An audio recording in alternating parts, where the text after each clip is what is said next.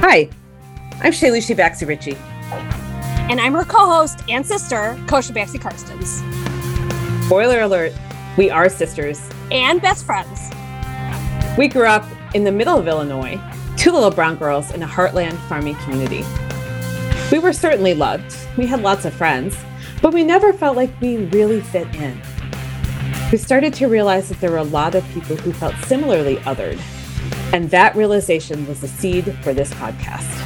Then, during the 2020 election cycle, we watched now Vice President Kamala Harris reclaim her power and story from Mike Pence.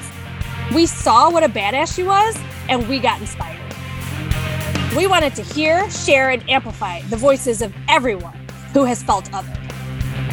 We wanted to give everyone a platform regardless of who they are, who they love, or where they're from, to reclaim their power and their place, to stand up and say, I am speaking.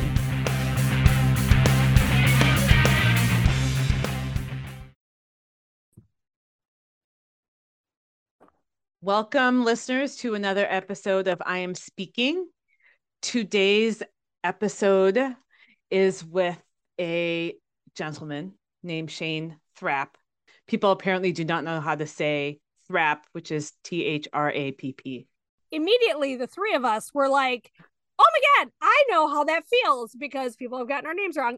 And his name is very phonetic. So, yes. I-, I had a hard time going, is this in season four or is this an expert voice? Mm, Where yes. do we put this guy?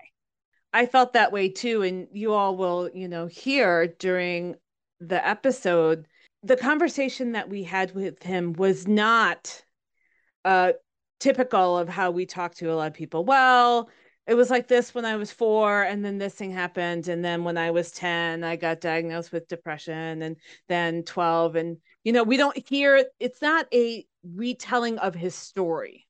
And he's definitely telling us in parts of his life, oh, well, this happened to me then, or this happened to me then, or this is how I, you know, came to understand or this is what my life was like. But he he talks a lot more about ADHD and you know some of the biological bases of it and and what we know about it and how you know how it's treated and all kinds of things. You're right. It felt much more like an expert voices interview.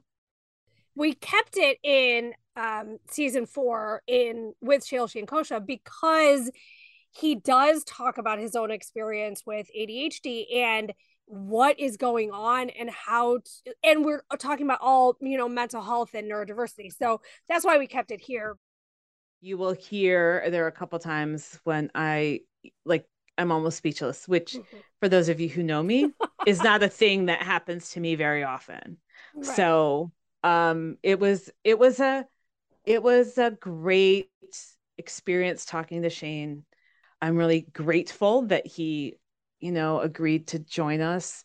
And I hope our listeners appreciate what he's was able to share with us, what he shared with us. Absolutely. Enjoy listening to Shane. He is speaking.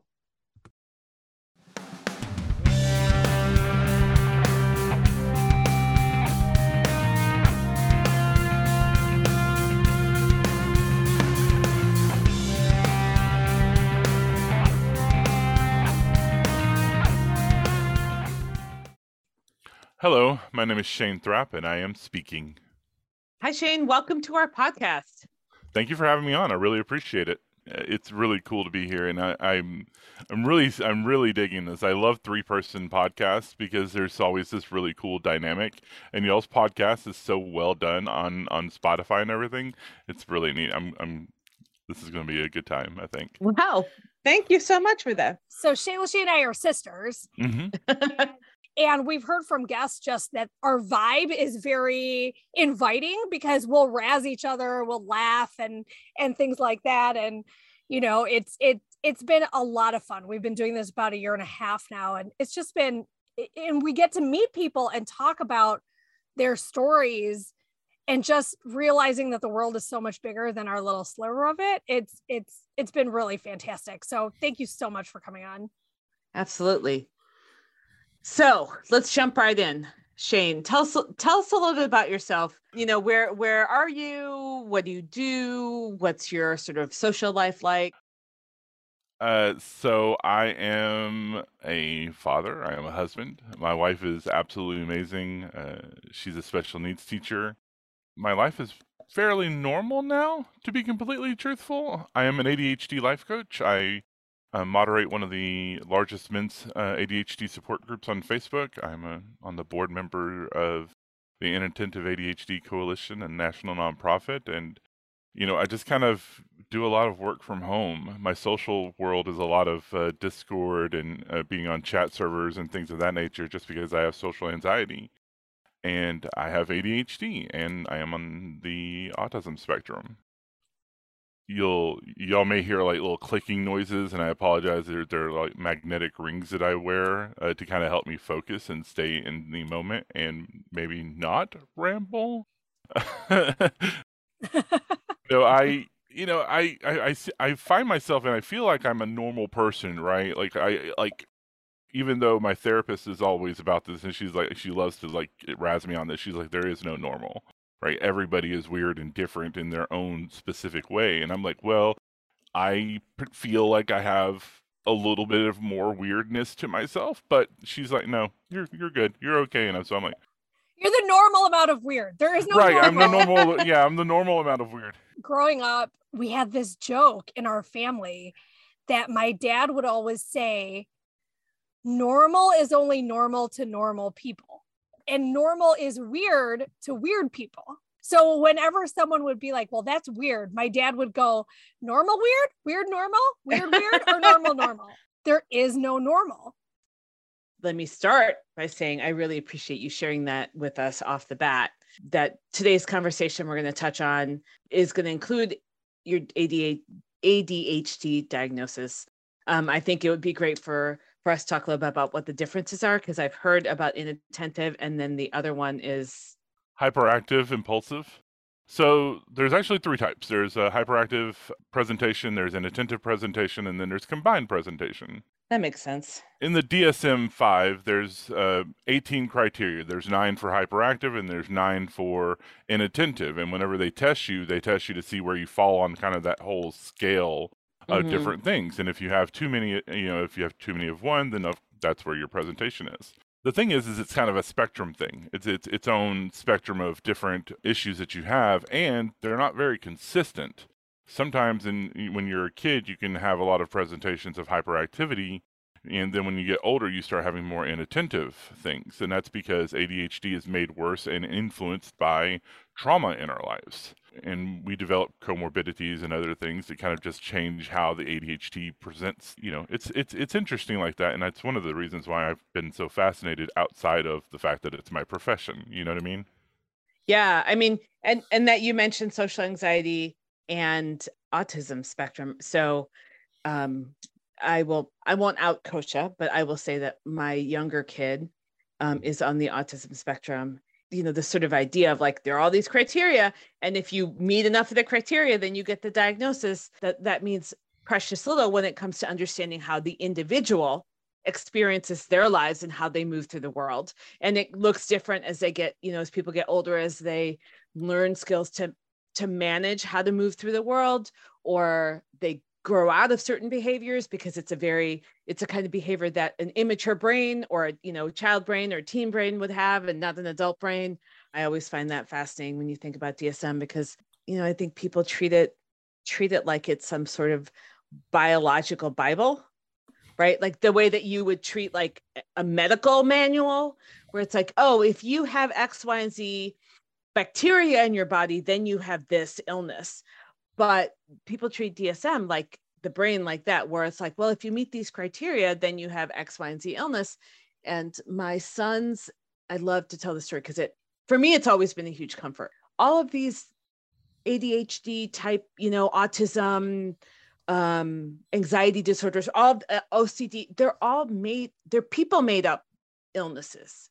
So if you move the criteria up or you move the criteria down, more or fewer people get diagnosed on those on those you know for those issues those illnesses if we didn't have any of those criteria nobody would get diagnosed this is what we've decided is normal and then outside normal you know, outside of the normal is what uh, what people decide there's a problem rather than actually being like a biological basis of disease. Yeah, I mean, when we look at a lot of issues with ADHD and autism and, and things of those natures where there's legitimate physiological differences in the brain, right? There, there's brain chemistry that's different. There's the like the size difference between different portions of the brain, and then when we look at how the brain communicates from section to section, right, and how the like memory works and how the motivation works and the dopamine uh, moves through the system. When we look at that kind of stuff, whenever they use the DSM 5, it is just to give them a gauge of how to work within the confines of science, right? The known methodologies, making sure that we are able to give people an accurate diagnosis. And I say diagnosis because it's important to have that, because then we can talk about what medications do we need? What kind of therapies do we need, right? Whenever you talk about autism, we know that early intervention is key, that therapy works a lot better than medications in case in, unless it's a case of like emotional dysregulation which is very common and then you talk about medications like guanfacine and other things like that that regulate mood or help regulate mood until they are able to develop the communication and the um, the tools to kind of regulate their own mood themselves, recognizing the triggers, recognizing the the when the anger and the frustration and the stress is about to explode out, and know to okay, I need to walk away from the situation. I need to walk away from the stressor. You know, it's one of my biggest pet peeves, and actually, it's a big pet peeve with a large number of different doctors, uh, like Dr. William Dodson, like one of the foremost experts on ADHD. The name ADHD, uh, you know, attention deficit hyperactivity disorder, we don't have a deficit of of attention. We we pay too much attention to things. We have four to five to seven to twenty three things going on in our brain at any given time. Which going back to what I was talking about these cookie clocks, I need these so that I make sure that it, I'm doing something here so that I'm able to be able to focus on what y'all are asking me and not me going off into a whole bunch of wild tangents. Sure. Yeah, that makes a lot of sense when I'm working with my clients and things of that nature, my biggest story for them is to like, look, you're not broken or anything, right? There's a lot of things that you deal with and you you that are very frustrating, but 90% of the problems that you have with ADHD and autism are because our society doesn't get and understand neurodivergence. They don't understand that some people's brains are different. They learn at a different pace right? We we we all understand this. Like you know, whenever you have ADHD or autism, you are not stupid. You know, you're not you know mentally challenged or anything like that. You are mentally different. You learn at a different pace. You have to learn in specific ways. You have to have things in place that help you function within our society so that our society isn't made uncomfortable by you. And that's frustrating. Yeah, absolutely that is something that Shaylushi and I have talked about on this podcast this season a lot that there are certain types, right, of neurodivergence that we quote accept in society, like people who are are on the autism spectrum, but we see their value because they're brilliant at math. But outside of that, it's like if I can't understand you and you don't have something to offer me, then that's just too weird. ADHD, OCD. She'll, she didn't want to out me, but I don't have social anxiety, but I have pretty severe anxiety, generalized anxiety disorder. And there are times where I'm like, oh my God, I have so much anxiety. And the question is all, always first, why? And half the time I'm like, I don't know. And the second one is I hear this a lot, and my friend Greg and I talk about this and we joke about this all the time. Have you tried not to worry? right? Like people with depression. Have you tried not being sad? I don't think you like. I'm not laughing not at you. Works. I'm so no, no, sorry. No. no, I know. I know why you're laughing because it sounds ludicrous to us, but to someone who doesn't understand it, you know, when I'm sad, I just turn that frown upside down. Yes, you you can turn your frown upside down because you've learned because you have a neurotypical brain how to mask better to fit into the status quo of a neurotypical based world. How how much of a nerd can I get into on this podcast? Nerd out. Nerd it up. All right. so so when we look at a neurotypical brain, right, the, like the 99.9% of the people out, who live out there, actually it's it's a lot less than that, but you know whatever. When we look at the neurotypical brain, there's a certain this is the everything functions the way that people feel like it's supposed to function. Right? When we look at a person who has ADHD or autism, we see a, a few differences in the brain, right? The prefrontal cortex is different, the amygdala is different, the hypothalamus, the memory region is di- different, the limbic system is uh, different, which is the emotional regulation section. When we are looking at those brains, they're different and they communicate differently. Um, with ADHD, you have a different level of dopamine. Either your brain is absorbing it too quickly, it's not producing enough of it, or it's just not hitting where the neurotransmitters connect. It's not being absorbed into that that connection very well. It's not very efficient. Mm-hmm. And so, what this means for us is that we function at a different way, right? We don't have the metacognition that people with neurotypical brains have, right? The who, what, when, where, why, how of us. We don't have that. We have to do things in a much different way. And for ADHD and for a large number of people who are on our spectrum, all of our self awareness comes from the people around us how people react to us, how people communicate with us, how com- people teach us, how people make fun of us, criticize us, abuse us. All of that comes in, and that is how we develop our sense of self. What people don't realize, though, is we also, because of how our brain works, we take in the negativity and we gain trauma at a higher rate because our limbic system, the emotional regulation system, doesn't function the same way. And so when we are dealing with a lot of criticism over and over and over again, we we tend to have these behaviors as children. The behaviors don't have a good amount of communication because we don't know how to communicate yet. We want this thing, we need this thing, we're hungry, we're sleepy, we're tired, we're whatever it is, we want these things that happen. We cannot communicate it because our limbic system has overloaded our emotions to sit here and make us too frustrated. We haven't learned how to process the frustration. We haven't learned how to process the stress, the anger, and you know all of those things, and we flip the fuck out. That's the scientific term. Right. Yeah, that's the time. that, that's the scientific term. Now, parents are not taught this at, at especially if you're over the age of 40 like me when a child does that, they are intentionally being a little asshole. Right? That's that's what a lot of us have been taught all of our lives. When you're having a bad behavior, you're you're intentionally being disobedient. Well, kids don't understand that. We're not doing it on purpose. There's a thing that we want. And you're not listening to us when we're trying to explain to you the thing we want. That's why early intervention is so key. We the parents have to learn how to communicate with the child in the way that the child is communicating and the child has to learn shortcuts to be able to communicate with the parents so like picture uh, graphs where they can sit here and point at something instead of having to say the words right like a parent knowing that if their child is in an emotional state they will not be able to function until they calm down and so doing the things that they need you know de-escalating the situation giving them their space because if you have autism you don't want people touching you you have to learn these things about your child. Uh, let me interrupt and say, well, if you know one person with autism, you just know one person with autism, mm-hmm. because it is true that statistically most people on the spectrum do not want to be touched.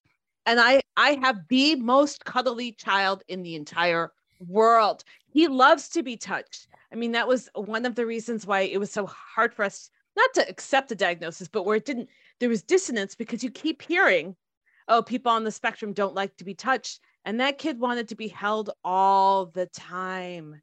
Just pointing to your larger point you're making, which is um, people's brains work differently. And, you know, while it's the overall trend might be this, everyone's different. And so things always look different. And parents need to learn, and other adults need to learn what this kid needs not what not what the you know not what the average kid on the spectrum needs right and that and that goes back to the early intervention and that's that's why early intervention really isn't so much the therapist trying to teach the child things so much as teaching the parents how to recognize signals and recognize behaviors and recognize the attempts to make some sort of communication and then giving the parents the ability to learn the language. One of the things that we that we've seen with autism in a lot of studies are parents who in the past because they didn't know any better physically um, spanked or or caused pain to the child for behaviors those children tend to not want to be touched right? They tend to have a very severe reaction to being touched because anytime somebody's really touched them it's been in pain right? That's what they remember because our memories work on on on specific triggers and our memories pull from the past when something has happened.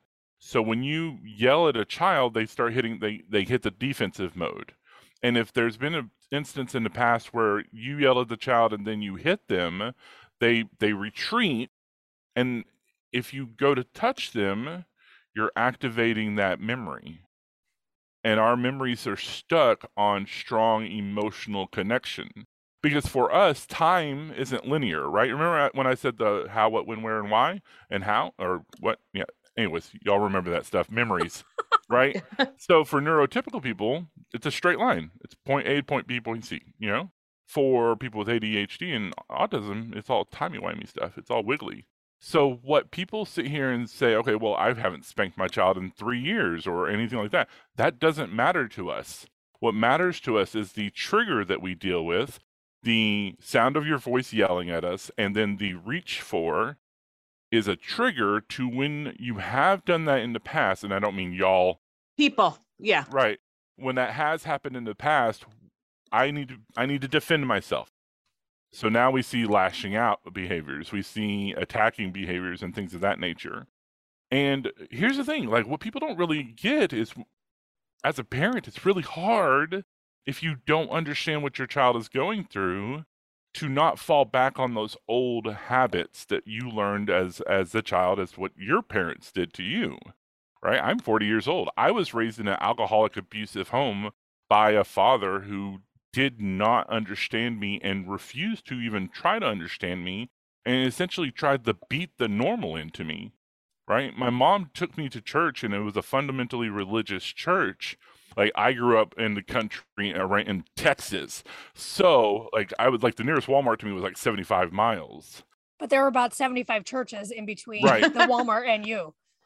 And so so like you know i like my, i got my first exorcism when i was 11 years old because they were like obviously he's got a demon in him because i was a super hyperactive child and i was like super uh, always asking questions and why is god such an asshole? That came out of my mouth at age 11 that's why i got the exorcism for that matter i don't know more and more that's a really good question so well, in my defense, and I'm going to say this, I, will tell this story real quick. I was in the church, my grandma was sitting next to me, and the preacher was that it was Southern Pentecostal, so uh, like hellfire, brimstone, screaming into a microphone with four speakers in a 3,000 square foot church.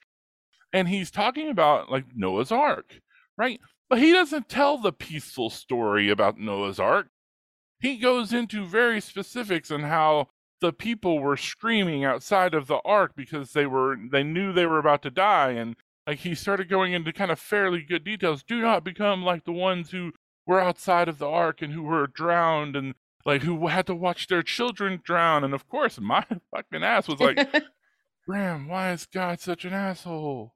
I said it at the exact point where he had paused to get the like hallelujah and amen stuff to come out. And I said it at that exact point. And of course, I'm not subtle as a child. No, no children are subtle so he heard me, and so did every fucking buddy else around me. And so, like, literally, the organ goes, and oh man. So like he like comes down to the uh me, to me and like grabs me by the arm and was like starts calling all the church elders to me, which is like twelve old white dudes. And like they drag me up to the middle of the church, grab the holy water, grab the holy uh, oil, and they just start spraying me down with all this stuff, speaking in tongues and screaming at me for a complete hour trying to cast a demon out of me. Just cementing your opinion that God is an asshole for an hour. Like this is not making me change my mind. Yeah, yeah. Like okay. No, actually, what it did is, is is it taught me I need to make sure I mask, right? I need to make sure I mask because my dad abused me, right? Like, I, okay, but I lived in a country where, or the part of the country where that was normal, right? It was normal for dads to be alcoholics and abusers. That's why when I was growing up, I never thought I was in a weird place. I just thought I was weird. But when my dad found out about that, he wanted to beat the living hell out of the preacher. That's the weirdest dichotomy of my life is like my dad was also my biggest defender to anybody else. Only I am allowed to beat my child. No one else may to put their hands on my child. So I think this this is a really interesting moment for us to go back and loop around to the beginning because we started going, you know, we started moving down one set of conversations and now we're talking about your childhood. Yay, tangents. How long do you want this podcast to be? Because I can do it for hours. you grew up in Texas and your dad um, was a, an alcoholic and uh, physically assaulting his children. Child. I was only child. Child. Okay, only child. There we go. Physical. Oh, that's probably even harder. You don't even have any comparison to be like, oh, they're all kind of like this, right? They're all weird or they're all different. Um, and there's a lot of tension. What about your mom? What was the relationship like between your parents?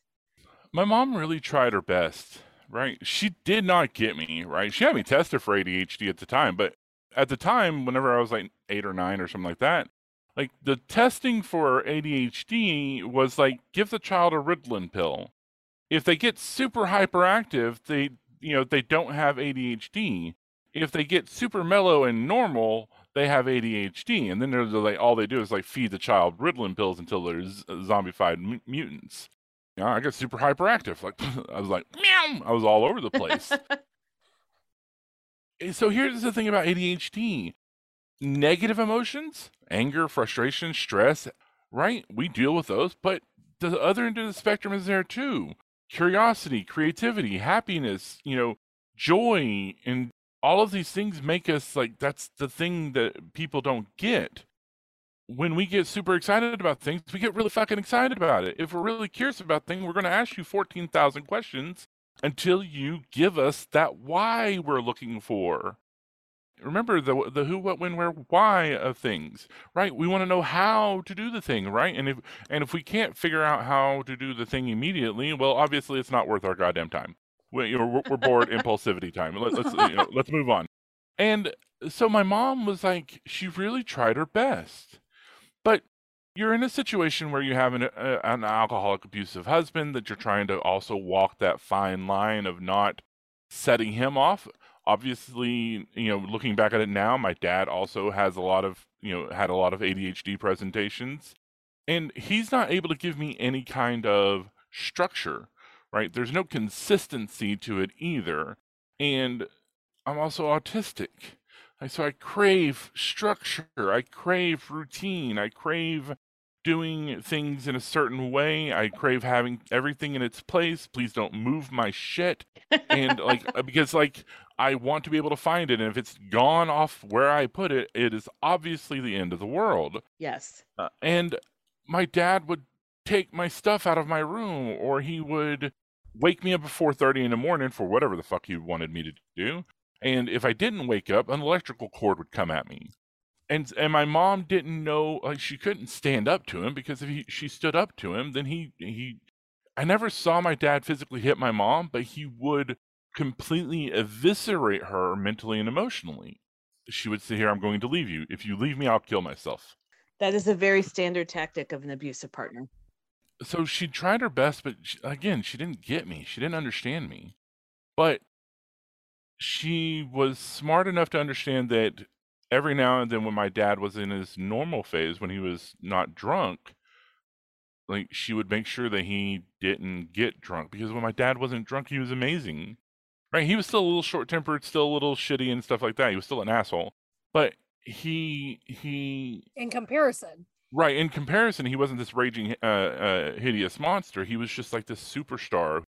I have so many of these memories where my dad did these superhero things that is also shadowed by my dad also doing horrifyingly evil things to me. It's it's really difficult and my mom did her best my dad had these really high expectations of me as well right he wanted me to make straight, straight a's like that was his goal for me because he failed eighth grade and dropped out at eighth grade Uh-huh. Mm. And so I, I would go to school and my mom would, you know, my mom was really good. Like when I'd come home, do you have homework? Yes, I do.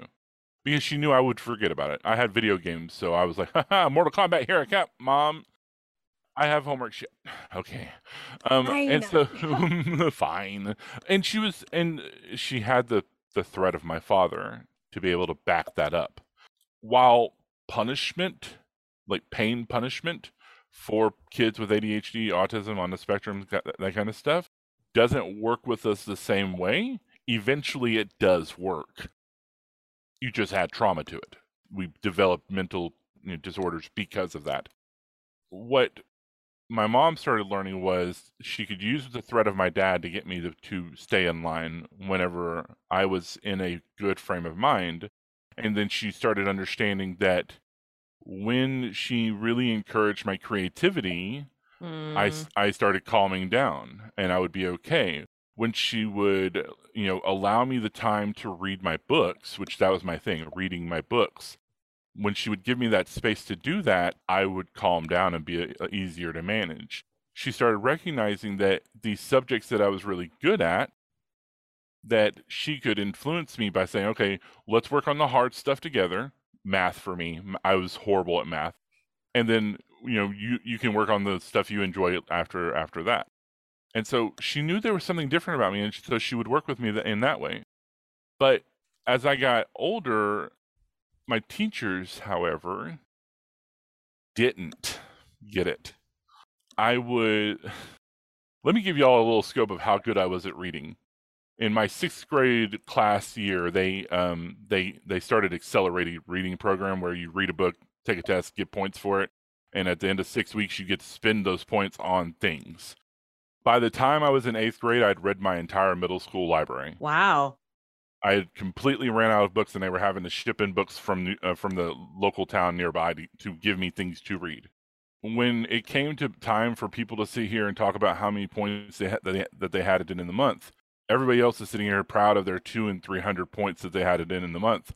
I'm sitting here happy with my two thousand points I had at the end of the month. I was just really good at that, and my mom got that, and but the teachers didn't, and so they stuck to the textbooks and they didn't deviate from those. And if it was a subject that I was super not really interested in, I just read the entire textbook and then went to sleep in their class. Mm. Which you're if you're a teacher that's really annoying. Yeah, I mean, and I think we're we saw a lot of that uh, during the pandemic, which is it's very hard to teach to kids who are not face to face with you, whether they're asleep or whether they're behind a screen teaching is a very dynamic profession. So I can, I'm not excusing anything, but I can also see how it's like, this is a real bummer over here. Uh, uh, right. But I also think we are better now. Back when I was in school, there was a girl who would fall asleep, and our teacher, what she took a textbook and she slammed it on the desk or you know do things like that and now we're learning like oh she probably had siblings to take care of or uh, didn't have a mom at home. You don't know why that kid is falling asleep.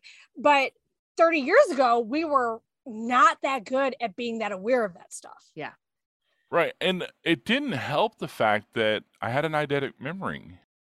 And so they would sit here and they would stick to the books, right? They would stick to the textbooks and I had already read them within six weeks of the class, and then they would sit here and go, "Okay, here's a pop quiz, everybody.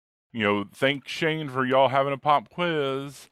And I get the pop quiz. I sit here and look at the answers. I'm done. Here, turned it in five minutes later, and like the the teacher's like, "Are you sure you're done?" I'm like, "Yes, I'm done." And like 97, 100, 95 and and the teachers like didn't get it. Like they didn't understand that i had read the book. Even when i told them i you know they're like shane how do you do this? I said i've read the book. And they're like no you haven't. I said yes actually i have. Give me a page number and let me you know and, and ask me a question from the page and i'll answer it whatever you want. And so like they didn't get it. I have one teacher that i know of who ever really understood it and his name was Mr. Germany. He's my favorite teacher ever. He was like my social studies teacher in, in sixth grade, and he was absolutely amazing. He was this dynamic black guy who was had marched with Martin Luther King and he just gets super passionate about the subject and he would go off the social studies book and and and we had required reading that he would uh, tell us to read he made me want to be good and none of my other teachers understood that none of the other teachers got it my mom got it though so when the teacher would call my mom into play and my mom would sit here and go okay are you challenging him and the teacher's like, well, you know, we're we're testing him and stuff like that all the time. Well, how is he doing on the testing? And they're like, oh, he's making straight A's. Okay, why are why why are you calling me? My son is making straight A's. Why are you calling me? Well, he sleeps during class. Okay, are you entertaining him? Right. Right. Are you making it interesting? And they're like, well, we're trying to, but he's asleep. It's like, uh, and and, and then of course my autistic ass is like, you're boring. Yeah. I don't think Coach and I had this exact experience, but we had similar experiences everyone in the same classroom, right? So you've got people on on one end who are for any number of reasons have learned, you know, maybe they have learning disabilities or whatever it is, right? We can we're so much more compassionate generally now than we used to be, which is like, why can't this person figure out how to do basic arithmetic? Why can't they read at a fourth grade level? And they're still reading in a first grade level, like all of this stuff. Where at the time it was like, well, you're just stupid. Mm-hmm all the way from that to people, you know, and our dad, our parents, our dad especially, pushed us to do a lot of learning early. Everyone was in the same classroom and there was no differentiation. So there was no way of people like you or us who had advanced, who could do more, who were really bored what was happening in class to do more than what was the sort of the standard curriculum. If the teachers had actually tried to give you something that was more challenging and interesting, you would have done that and your attention would have been you know, hooked on that thing. They didn't do that. But then it's also so hard for people at the other end who it's like, we don't have time for you to learn. Just keep moving it along. Right. And so here's the thing. Y'all remember earlier I said math was my bane, right? I was good until geometry. Once I got into like geometry where like letters started getting into play, I my my grades tanked. Right? I was making D's and C's and and and of course my dad was like beating the grades into me. And so I was like, I was doing whatever it took. I would cheat. I would, I, I would like break into these uh, the classroom and like get the test answers, and like I would do whatever it took to try to get a better grade. Because if I didn't, I got abused. So now all my teachers are like, "Well, you're so good at these things. Why can't you do this?" I don't fucking know. When I look at advanced math, it looks like Greek lettering to me. In fact, some of it is Greek lettering. But that's a very weird thing to ask. Well, you're so good at this thing. Why can't you be good at this thing? And people don't ask that when it comes to artistic pursuits, right? Well, you're so good at reading. Why aren't you good at? Uh, aren't you, why aren't you good a sculptor? Nobody expects you to be a good sculptor if you're not. If you're good at reading, why should we expect? Say, well, you you can read well and you you know a lot about geography, so you should be good at math. Like the therefore doesn't make any sense there. I I was well, not as good as Kosha, but reasonably good at math and was an awful visual artist. Man, I could not I think Kosh and I are both the same. What do you mean was an awful visual artist? Present tense. I I actually would not even describe myself as a visual artist. so, and I don't like because in whatever we're at school, you had to do art class. And that was that was the once I got into eighth grade and we started doing that stuff. That's like when I super checked out of school. Mm. Like I just stopped because the teachers are coming to me and either I'm doing too good at these things I'm good at that it you know that is completely invalidated by the fact that I'm not good at math. And this happens to everybody like whenever we look at children who have dyslexia and have a hard time reading, but they're amazing when it comes to math and other uh, other subjects that doesn't involve reading so much. Like it completely invalidates the skills and the positive things that they have because they they can't do this. Whether it's the teachers, you know, uh, being you know really you know shitty towards them, or if it's the other students, or if it's the parents, or whatever it is, you know, that's really difficult. And this isn't a, just a whole ADHD autism side of things. You have a higher rate of people who have some sort of learning disability when you do have ADHD and autism, but you know neurotypical kids have uh, have these things as well. but it makes people check out. Now, here's the problem. When I was talking about earlier, like we develop all of our self about us from the people around us. If you're constantly giving us a whole lot of negative criticisms, and neurodivergent kids by the age of 12 receive 20,000 more negative criticisms than the typical child, we develop this horrible imposter syndrome. And we develop a thing called rejection sensitivity dysphoria, where anytime you criticize us at all, we react to the criticism. And in a lot of cases, when it comes to rejection sensitivity, that reaction to the criticism is completely inordinately out of proportion to what actually just happened. Because we're not reacting to what you just said to us, we're reacting to the tone and the verbal cues that you just said to us that reminded us of an English teacher when we were 12 who sat here and said the exact same thing to us, but in a much more crappy way that caused us to get in trouble with our parents who then if we were had trauma in our lives then had to deal with abuse or something along those lines. Right. So we lash out i love using this and i'm not excusing the behavior please understand this i'm not excusing the behavior when i say this we see this online happen a lot because we see a guy and a, a girl post a picture of a screenshot of the conversation that she's had with a guy who messaged her and they had a fairly decent conversation. The girl then sat here and said, uh, You're not really my type. Right. And as women, I'm assuming you may have already dealt with this before, where then the guy just completely goes nuts. He completely loses his mind. He sits here and says some horrifyingly uh, bad things. That is a perfect example of rejection sensitivity. They're not responding to you they're responding to the girl who rejected them in school who embarrassed them in front of everybody. Because what you said, I just want to be friends. Or this isn't really going to work out for me. Now, again, no excusing the behavior. We are responsible for our actions. However, that is a good example of when you see rejection sensitivity in the real world. When you see a person who has like inattentive ADHD and somebody jumps at them and they shy away and they freak out. That's another uh, rejection sensitivity. It's the it's the I'm being attacked. That's really harmful for them because again, our brains don't go linear. They're all over the place. And so when we get triggered by something, it's from our past. And if and so many of us have so much trauma in our lives that it that emotional thing is what we get. And I, I want to be clear here, our listeners. I I hope you will all see yourselves in some way in what Shane is saying. We have all, I think, whether or not we have been diagnosed with a, you know, a condition that can be qualified as a neurodiverse or neurodivergent, we've all had the experience of somebody saying something, doing something, looking at us a certain way that we're no longer in the present, but we are experiencing a past shitty experience that has nothing to do with what's happening in front of us, right. right? I get your point, Shane, which is that for people who have certain types of neurodiversity, that happens so much more often because because they don't present in a sort of typical slash normal way becomes compounded over like by the age of 12 yeah right and every a, a lot of people deal with uh, rejection sensitivity. It's actually and it's definitely not like just um, relegated to ADHD or autism or anything like that. It's a trauma response.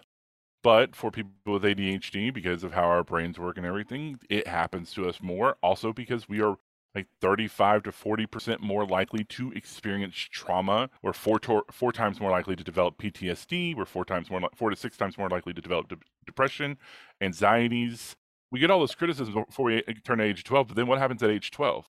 Now we hit puberty mm. and we're having all these hormones go nuts and everybody around us hormones are going nuts. And that's when kids get really start getting really shitty towards each other. And, you know, the, the, the, the guys are asking the girls out, the girls are asking the guys out, the girls are asking the girls out, guys are asking guys out.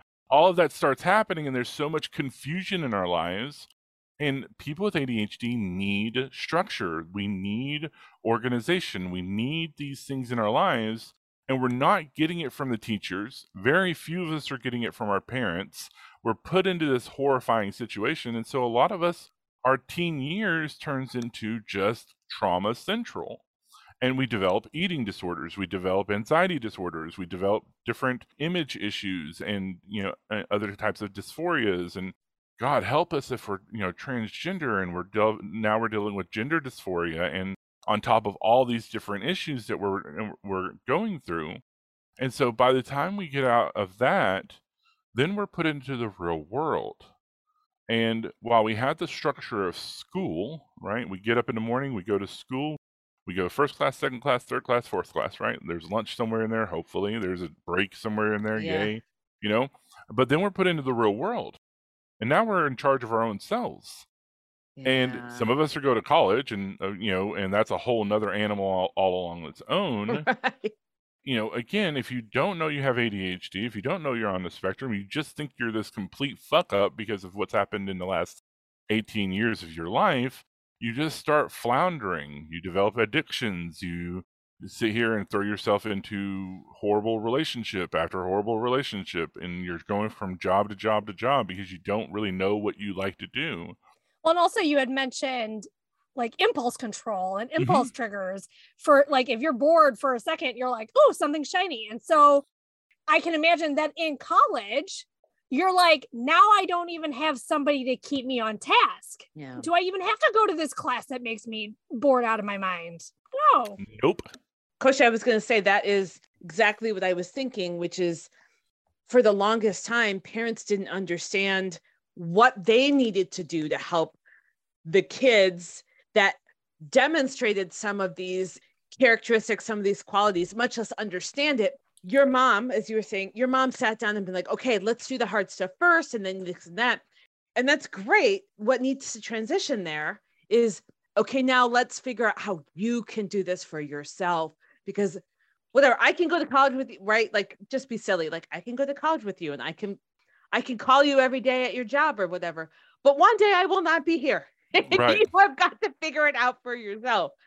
On one hand, I think parents who pay attention in any way, shape, or form can generally figure out like the broad strokes of what their kids might need as children. Mm-hmm. But I think what happens is then then they get to like you were saying they get to adolescence, they go to college, and then there's this bit of this like, well, now you should know what to do. Mm-hmm. But no one has ever actually helped you learn the skills for what what your mom was doing for you. Okay, now let's transition from mom helping you to you doing it yourself. We talked about this we touched on this a little bit earlier. Like when we go to school the school is like okay all of you 30 kids in this classroom are supposed to adhere to this status quo that we expect you to do right? You're supposed to go you know a you're supposed to get up at god awful crack of the morning to get to school ignoring the fact that 75 to 80% of kids with adhd or on the autism spectrum have a different circadian rhythm.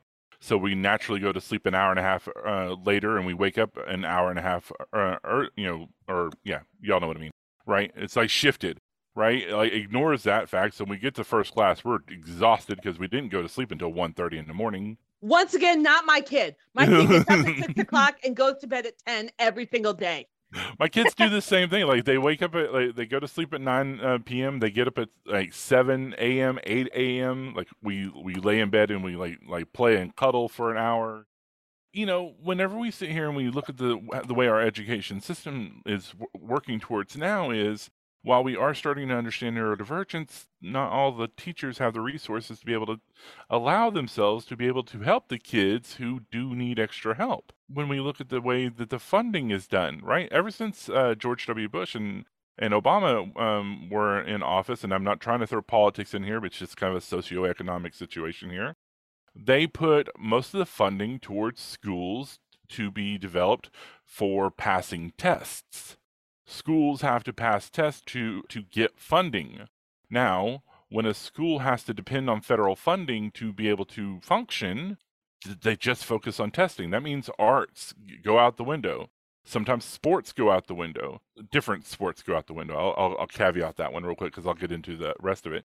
So now we see different things happen. We see rural schools suffering and we see urban schools suffering, but we don't see the suburbia and the, the affluent, affluent like yeah, stuff, right. right. We don't see them suffering because the tax rates in those areas are able to give the um, schools extra money towards having all of these different resources in the public school system is, is what i'm referring to the thing is is taxes in urban uh, uh, developed areas and rural areas have to remain low because the cost of living is low and the people who work there don't make as much money and so the schools have to depend on federal funds federal funds are required uh, are require that you have a certain level of testing so in order for them to pass those tests all the students must adhere to whatever it takes to pass that test and if they don't do that, then they lose money. So the first things to go are art programs. The second thing to go are any sports that don't make us money.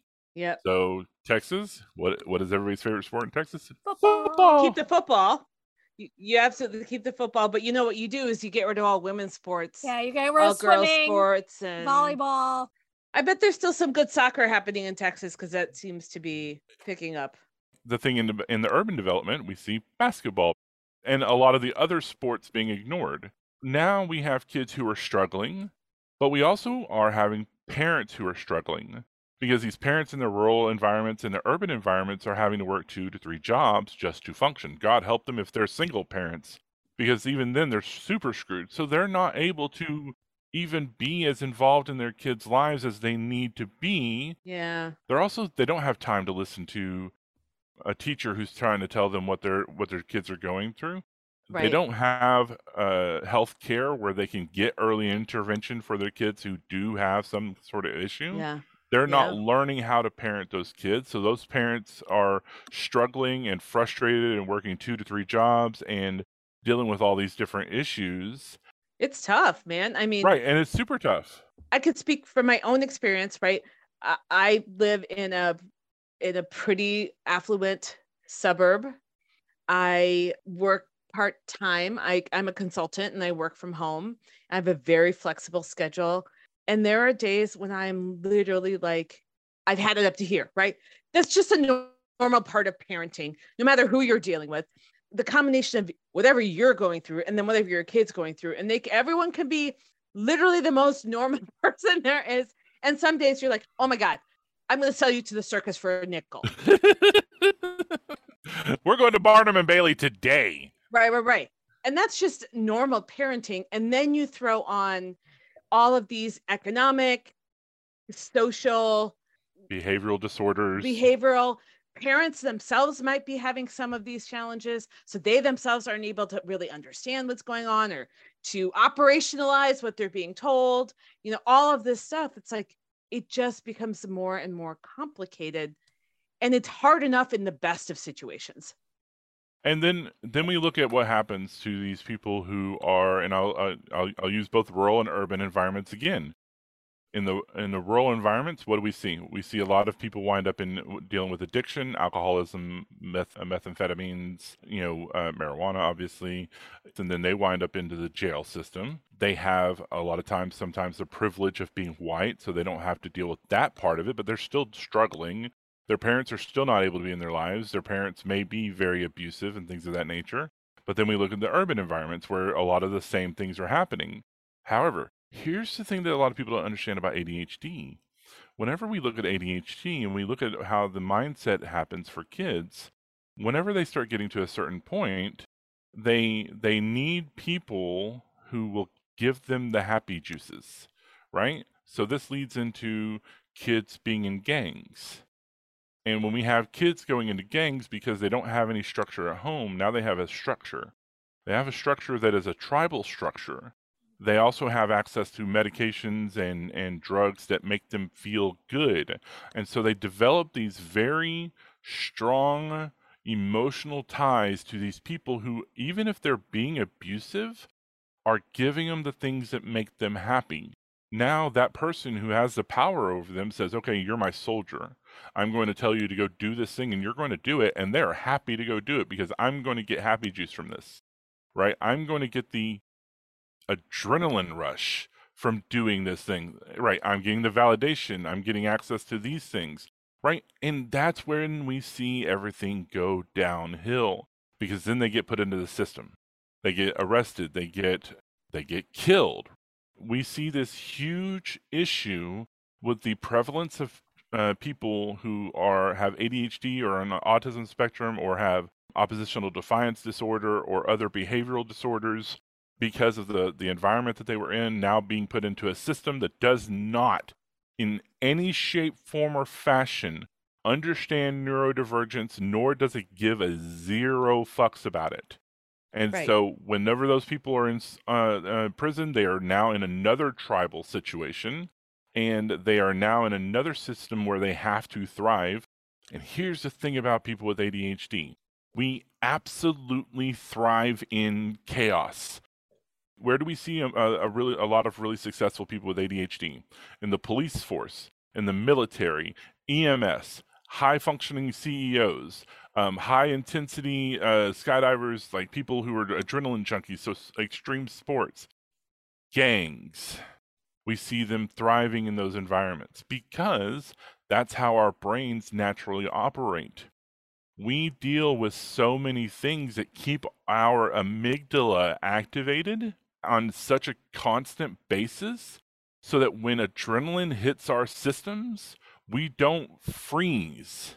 We react. We immediately jump into the thing that we need to do in that situation. For men, it's fight or it's fix, right? So a lot of people talk about the, the amygdala and how it reacts. So there's fight, fright, flight, fawn, and fix.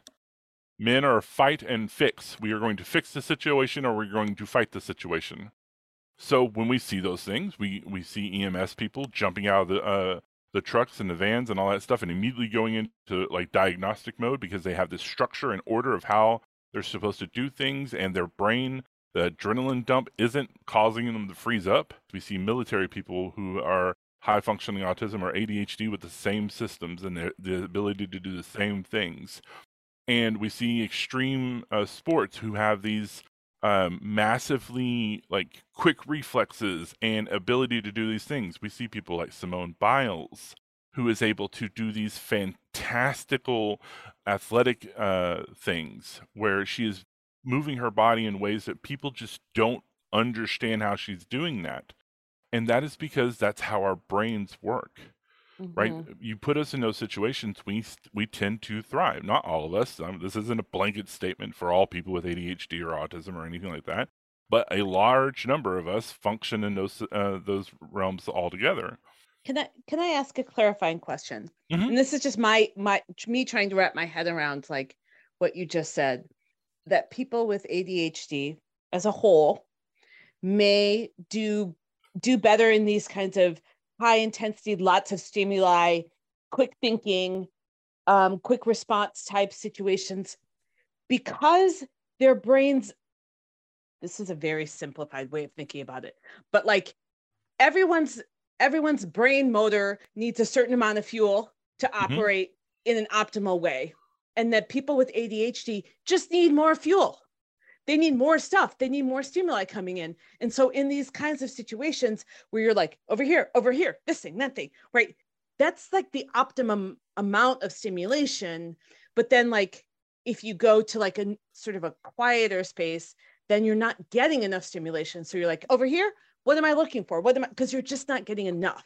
Does that does that make sense? Am i capturing that in any sort of realistic way or am I off base? No, you, remember I said okay. this earlier. Attention, uh, ADHD, attention deficit hyperactivity uh, disorder, is the wrong name for what we deal with.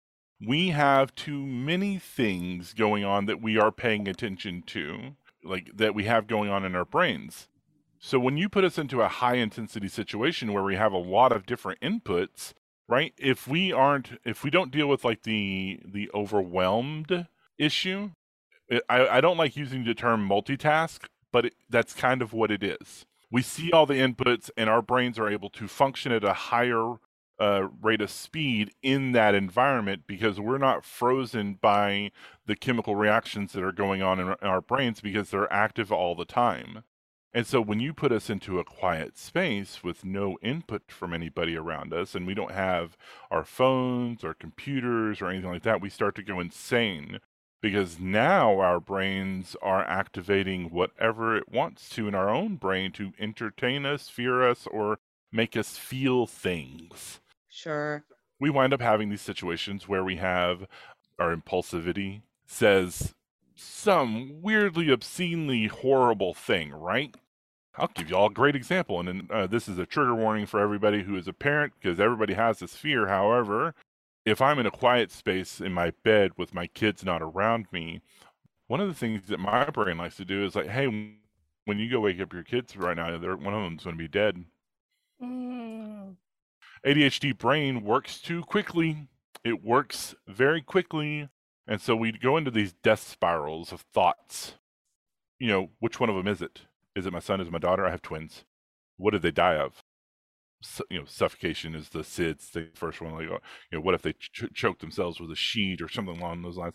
My brain goes down every fucking sense, uh, situation that could happen in in in the space of like that. You know, I remember Doctor Strange, uh, Doctor Strange in the end of a uh, uh, Infinity War when he goes down the fourteen million five hundred seventy three thousand different yes. possibilities. That's how our brains work naturally. So now, within seconds, you went from hmm, not having anything to think about to one of my children is dead and this is how it happened and you're like already planning for the worst of the worst of the worst? Like what do you do in that situation right? Like what like where did it even come from? It came from no input. It came from my brain saying i'm bored. What's something i can think about? Yeah yeah yeah yeah. That's something. Right? What right. That's definitely you something you could think about. That makes sense like up here but also in my heart because you're you're talking about stuff where i was like i probably have a some level of this right? I i'm much more on on this like part of the reason i love my job is because i'm like well i can do this and i can do this and i can do this and i never have to do anything twice. Oh my god that's hell on earth for me. If i have to do the same thing twice i might as well die. I might as well die. That is so boring. Yeah. Right? I, and and that's how our brains work right? But our society doesn't work that way right? Our society is regimented because we live in a society that's built around a farmer's world an agricultural basis an industrial revolution where there's a schedule that everything has to be adhered to everybody has to do the things and everything like that. And there's a book called um, uh, Hunters in a Farmer's World by Thom Hartmann.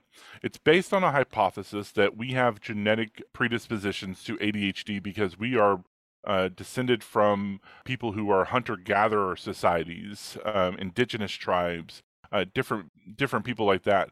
Like you know, maybe even have a higher rate of Neanderthal uh, DNA in our systems, and we are designed to be up late so that we are able to keep watch for the tribe. We are designed to hyper focus on a specific instance for however long it takes because we have to hunt and we have to be in the wilds and we have to be able to sit here and see the tracks, track the thing, move through the uh, forest, be able to like monitor all the different signs around us because there's a bear and a tiger and all these different things that we have to watch out for there's the different things where we you know constantly have to be on the move so we're we're used to being migratory or nomads and things of that nature.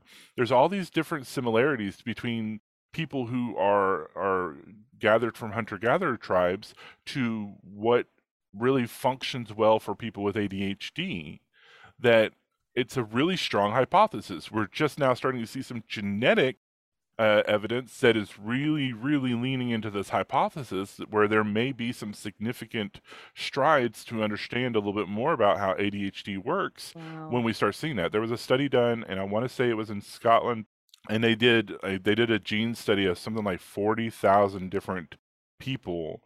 And then they looked at the, the prevalence of ADHD and the prevalence of certain genetic markers from nomadic, uh, indigenous, and uh, hunter gatherer tribes and of the people who had ADHD, something like 80% of them also had higher genetic markers for these tribes. Huh. I know I'm probably not saying the exact numbers.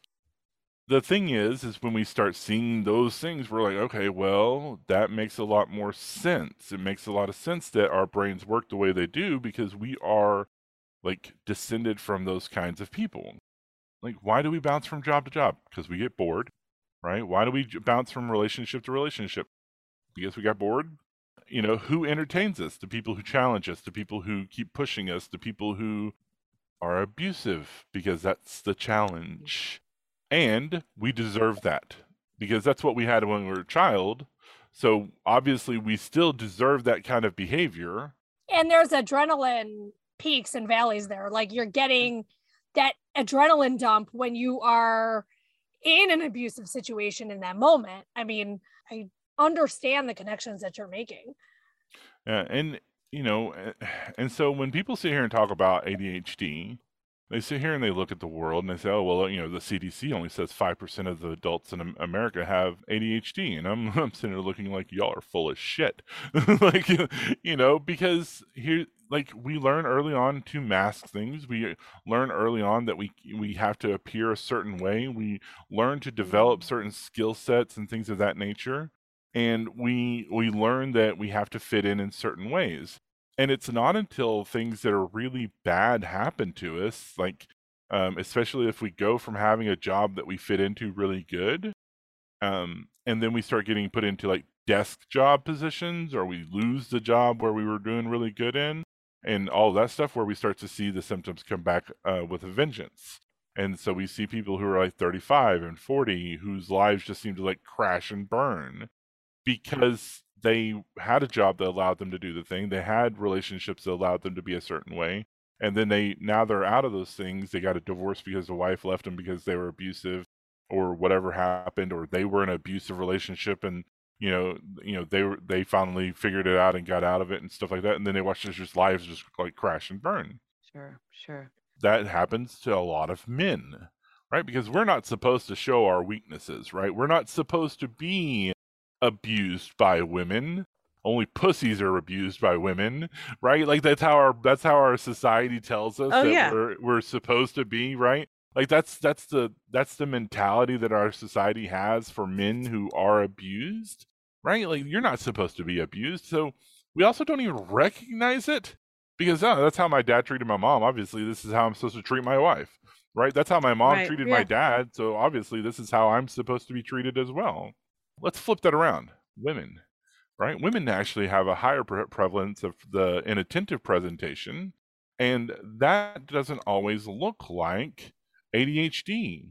When a, a, a girl or a young woman go into a psychiatrist's office and they talk about their, you know, I don't feel, really feel like I have a lot of motivation. I don't want to really get out of bed.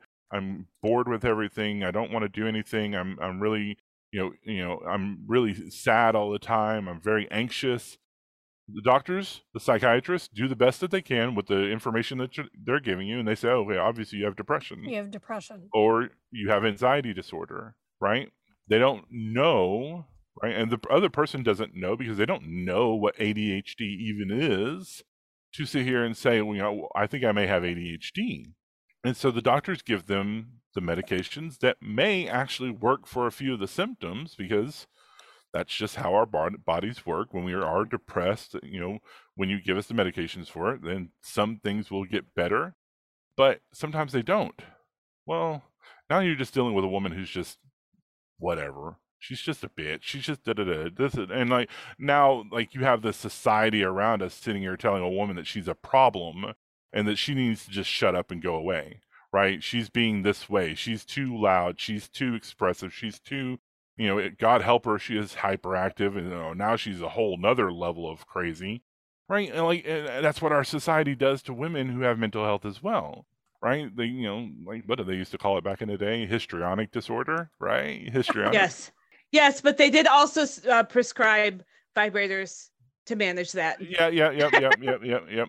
Um, they did do that. They also put y'all in mental uh, mental wards that yes. where they tried to like, hey, let's just try this electricity thing and see if it works for you. Here, bite down on this piece of wood. You know, yeah. the word is hysteria for a reason. Yes. So, like, our society just doesn't get these things. They don't get what it, what it, what this is because they're not. The scientists get it. They've been studying ADHD for you know forever but that information hasn't been trickling down yeah. to the people who really need to understand it. Only within the last 20 years have scientists really been pushing that information right. down yeah.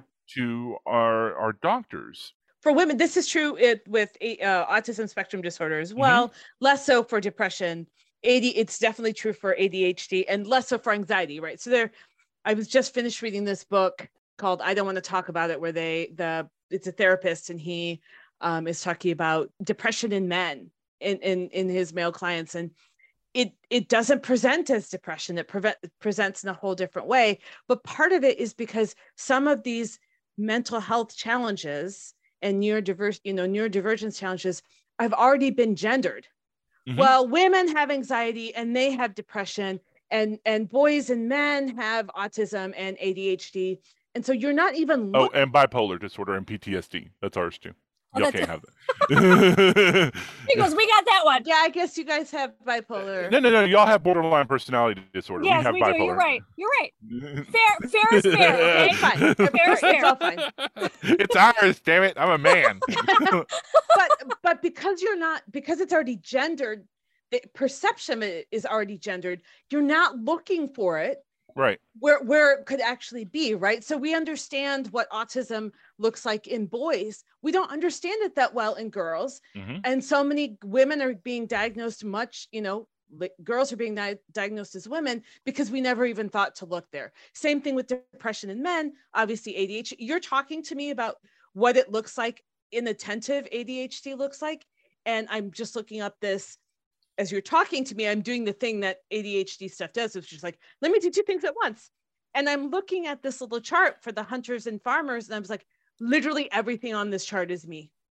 And I'm like, oh, and no one, uh, no one ever thought to look because it was probably manageable enough through any set of circumstances that no one thought to ask or even look to see if that was a thing that was going on with me. But I'm like, oh my God, all these things being distractible, being hyper focused, being disor- disorganized, impulsive, short tempered, impatient. Like I have a hard time taking, if I'm talking, then I have a hard time conceptualizing it and vice versa. Like all of the, I was like, oh my God, that's so me. Like I'm really, really visual and I have a very hard time on the conceptual level. I'm like, and my memory is crap. And Kosha will absolutely. It's shit. I have to write everything down because my mind goes like this, this, it's gone. Mm-hmm.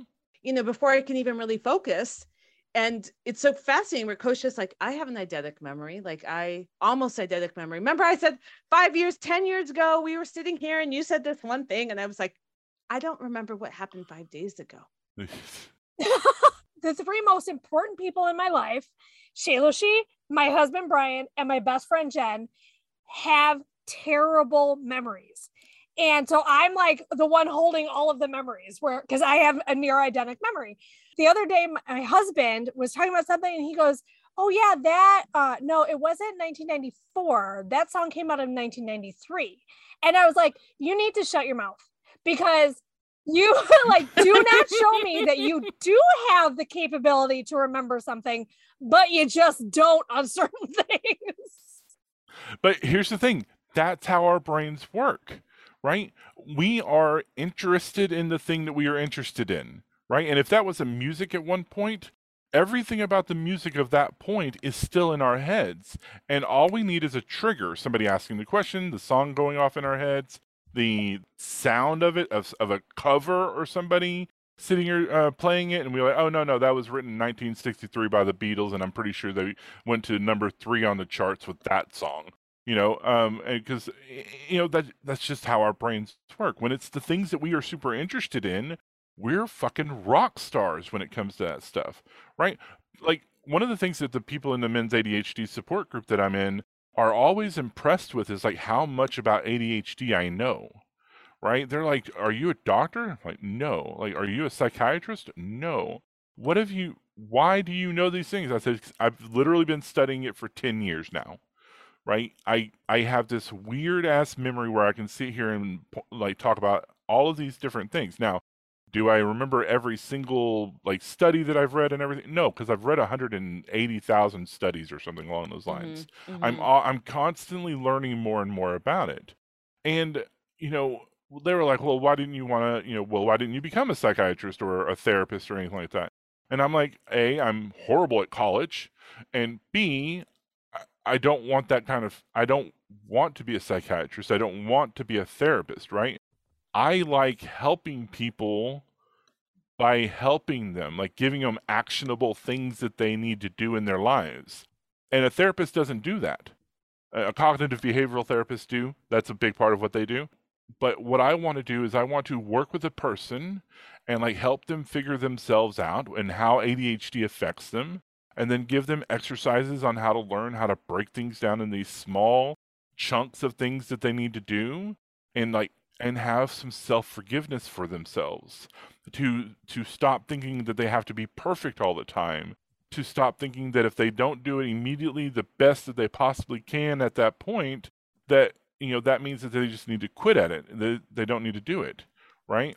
It's about learning how to do the tool uh, like building your toolkit that allows you to function in our society but at the same time learning how to accept who you are and leaning really hard into your strengths yeah right? That's where we excel at is our strengths. When it comes to our weaknesses we're horrible right? And like we are absolutely di- like disturbingly yes. horrible at those things. And when you force us to do that you're going to activate an emotional dysregulation moment for us and we're going to lash out at you and then compound that trauma yeah, moving right. forward it's Right. not just a, a you know like a moment or an event or an occasion in time it's now a string of things that you're like well see Yeah. I love this example, and I'm, you know, when we look at a, a, a person who has a, a certain food sensitivity, this is really prevalent in, in autism and um, ADHD. Like you, you sit here and you say, "Hey, you're going to eat this food. You're going to eat this food. You're going to eat this food," ignoring the fact that we may have some sort of taste or sensory issue with that food. For me, it's tomatoes. Right? Tomatoes are the bane of my existence unless they're in ketchup or spaghetti sauce. Like everything about tomatoes, I absolutely hate. Now, when I was 10 years old, my aunt decided she was going to make a tomato stew. That's not a thing. That sounds gross. And all it literally all it is is tomatoes, it's like tomato bit, it's like warm salsa no, no, it's even worse than that. Oh. It's literally just like chunked tomatoes, barely cooked with like ground meat in it, and that's it. That's all it literally. Oh, and okra, and okra is in it as well. Oh, And so my aunt sat there and uh, trigger warning for the people out there with trauma in their histories. I am sorry that I'm about to get super fucking graphic here. She said, "You're going to eat because I cooked." So I'm sitting there and I'm like, I, I don't like tomatoes. I, I, I, I, don't- I have issues with them. Here's the thing: if you make me eat a tomato, I vomit. i'll i'll puke it That's my reaction. Done. And so she goes, "No, you're going to eat it." And I'm like, I, I- "No, I'm not." like I'm fairly adamant about this. I'm not. And so she goes, "Okay, go outside and give me a switch." And so I go outside and I get a switch. That's that's the rule. Y'all know the South and the country. Like, go Yeah, out and get your yeah, switch. you have to get your own And so I come back in and I have a, a, a okay size switch. She goes, "No, I need one that's longer." So I go and I get the switch and I come back in and she goes, "Okay, and, you know, you have you have five minutes to eat that stew." And I'm like, "I'm not eating it." And she's like, "Pow!" oh boy. like, so now pain, pain is hitting me, yeah. and I and I finally give in. There's only so much I, of this I can take, so I eat it, and then I throw up into the bowl. She goes, "You're going to eat that." oh my god Uh, And so she forced me by doing that to eat it. I can't eat tomatoes ever for the rest of my life. I I have an even worse reaction to even having a tomato cut around it. If the tomato juice is on my burger, I will have that reaction.